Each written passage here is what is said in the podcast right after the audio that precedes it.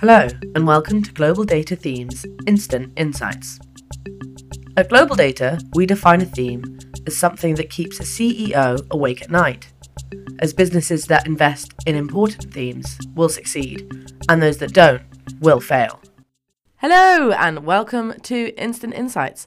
I'm Emma Taylor, and today I'll be talking to thematic analyst Amna Mujahid in Thematic Intelligence about her recent article titled Green Spaces Within the Metaverse Are Not the Real Thing. So, we'll be discussing the metaverse, which Global Data defines as a virtual world where users can work, play, and communicate in real time via simulated scenarios, and whether this stacks up against the natural world. Hi, Amna. Thanks for joining me today. If your first time on. Hi, Emma. Yeah, it's nice to join you here, and I'm looking forward to getting into this topic today. Good, good. As am I. So, Amna, uh, what what does the metaverse look like right now? Like, where where are we, where are we at with it? So, we've been hearing all about the metaverse in the news from big tech players and probably from your friends now too. But in all the buzz, we have to remember that the metaverse is still largely conceptual. In time, there is hope that it will be this immersive, real time user experience, like you said, where people can work, play, shop, make payments, basically carry out all their daily functions, but virtually. At the moment, we have to remember it's still at its early stages and concrete use cases are few and far between. Yeah, I mean, it all all seems uh, people have you know different definitions of it, and different companies are engaging with it in, in different ways. But I mean, does anyone actually want this to happen? I mean, who's calling for the metaverse? So, there's an obvious answer to this, which is the big tech players pushing for the metaverse. Mm. Most importantly, Meta. While many people have got used to calling it Meta instead of Facebook, it was a big symbolic investment in the future of the metaverse to make that change. On the other side, away from the big tech players themselves, are who's demanding it from the consumer side. And many people think that's Gen Z, Generation Z. That's anyone born between 1997 and 2012, aged between 10 to 25, and they seem to be driving the demand for this virtual world. Yeah, and, and why do why do you think Gen Z particularly want it? Why why why that generation? So this cohort is our next generation of customers and employees, and what's important to know is that they're digital natives. They grew up on digital content, on social media, and on the immersive online experiences that are already present in our world. The Generation Z trusts the future of digitalization for example, they prefer banking as a service as opposed to going into a retail bank. They prefer remote working. And they were quick to educate themselves on issues such as cryptocurrencies, NFTs, AR and VR games, and so on. They will continue to set the pace for metaverse developments, and ultimately, they'll decide who succeeds and who flops.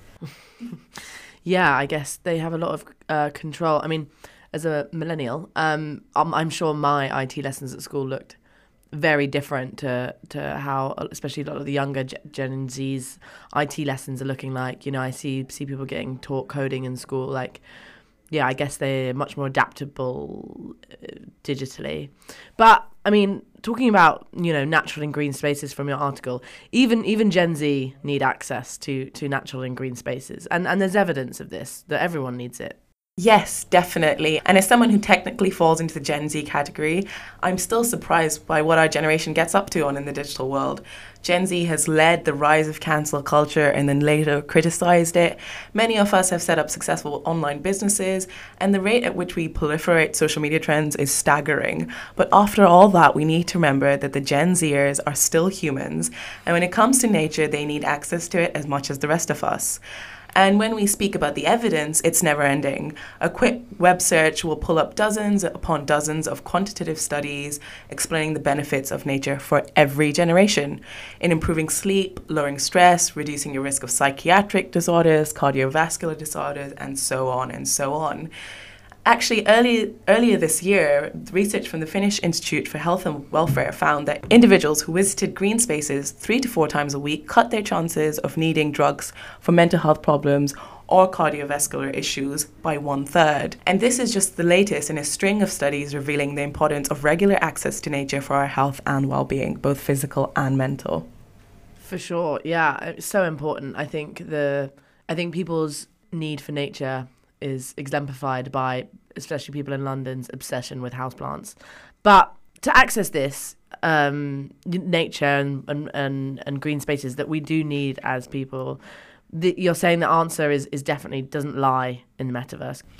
Yes, that's exactly the conclusion I'm driving at. The natural world could be rec- recreated on the metaverse. Let's say you could have trees and wildlife, and we've seen people already purchasing land on the metaverse and that will like proliferate as a concept. Mm. But it's not going to measure up to real nature.